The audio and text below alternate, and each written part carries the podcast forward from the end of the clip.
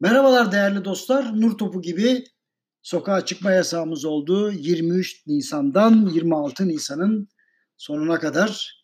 Benim istediğim bu değildi. Televizyonda da yazılarımda da hep bahsettim. 15 Nisan 15 Mayıs arasında yaşamsal faaliyetler haricinde ülkeyi bir uyutalım dedim. Ama böyle olmadı. Yapacak bir şey yok. O yüzden sustum. Şimdi başka bir şey konuşacağım. Bugünkü yazımın başlığı yeni normalde bizi ne bekliyor? Herkes koronavirüsünden sonraki sürece hiçbir şey eskisi gibi olmayacak şeklinde yorum yapıyor ama acele etmeyelim. Akıllı insanlar değişimi görecek, diğerleri direnecek. Sebebini açıklamadan önce şu anki duruma bir bakalım. Önümüzdeki günlerde sanayi üretim rakamları, kapasite kullanım oranları, beklenti anketleri ve diğer ekonomiyi ölçmeye çalıştığımız hassas parametrelerde elbette olumsuz rakamlar ortaya çıkacak. Ama bu rakamlara bakarak ekonomiyle ilgili uzun vadeli öngörülerde bulunmanın doğru bir yaklaşım olduğunu düşünmüyorum. Çünkü şu an yaşadığımız şartlar 100 yılda bir ortaya çıkan belki bir 100 yıl daha ortaya çıkmayacak şartlar. Buna rağmen para ve sermaye piyasalarının verdiği tepki 2008 krizine göre oldukça sağlıklı gözüküyor. Bu sebeple 2008'de 18-19 ay sürmüş olan toparlanma sürecinin bu sefer daha kısa süreceğini söyleyen uzman sayısı artıyor. Sanıyorum hepimiz yaşanan bu şartların kısa vadede etkilerinden çok uzun vadede uluslararası ilişkiler, devlet yönetimi, iş modelleri, sosyal yaşam ve kişisel gelişim üzerindeki değişimlere odaklanmalıyız. Her şeyden önce birçok iş insanı daha az kişiyle virüsten önceki randımanı sağlayabileceklerini keşfettiklerini bana ifade ediyorlar. Benzer şekilde birçok kişi işlerini evden de idare edebileceklerini gördüler. Bunun haricinde sosyal yaşamın etkide, etiketlemesi sebebiyle sabah kalk, kahvaltı et, giyin, trafiğe karış, işe git, sonra işten eve dön. Zorunluluğunun hem zaman kaybı hem de ciddi bir maddi kayıp yarattığını anlamış durumdalar.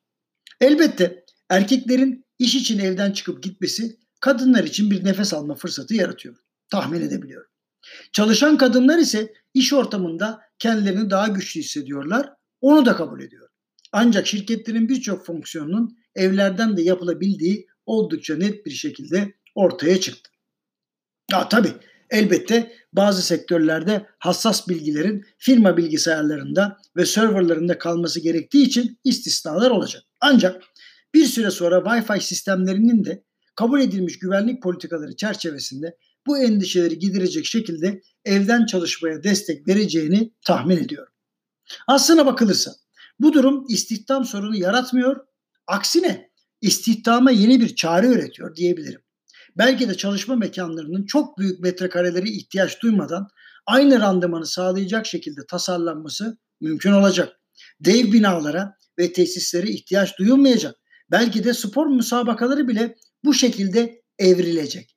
Wembley Stadyumu gibi 100 bin kişinin yan yana oturacağı yapılar en baştan tasarlanacak. Şampiyonlar Ligi gibi organizasyonların maç günü gelirleri hakkında yeni çalışmalar ve çeşitlendirmelere gitmesi gerekecek. Dijital çağ sayesinde stadyum ortamı belki de evlere getirilecek ve elbette bunun bir bedeli olacak. Aynı durum sinema salonları, tiyatrolar ve kitle eğlence modelleri üzerinde de yaşanacak. Özetle bundan sonraki süreç daha fazla istihdam ve daha fazla fiziki ortam üzerinde değil, daha az istihdam ve daha fazla sanal ortam odağında yaşanacak. Bordroya dahil olmaktansa esnek çalışma şartları hakim olmaya başlayacak ve serbest çalışanların sayısı giderek kurumlarda çalışanların sayısını geçecek. Hatırlarsanız bu durumu daha önceki yazılımlarımda ve televizyon programlarında pek çok kez paylaştım. Böylece bankalar ve finans kuruluşlarının da yeni kurulan milyonlarca şirket sebebiyle yeni müşteriler olacak. Elbette bu bahsettiklerim geceden sabaha olmayacak. Mutlaka bir süre geçecek. Ancak geri dönülmez bir süreç olarak karşımıza çıkacak.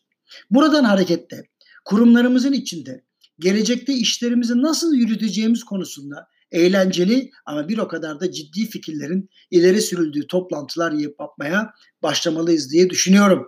İstişare önemlidir bence şirketteki kilit konumda tüm karar alıcıları toplayıp artık gelecekte kendi işimiz ve sektörümüz nereye doğru evrilecek bunu tartışmanın vakti geldi. Efendim hepinize saygılarımı sunuyorum. İyi günler diliyorum.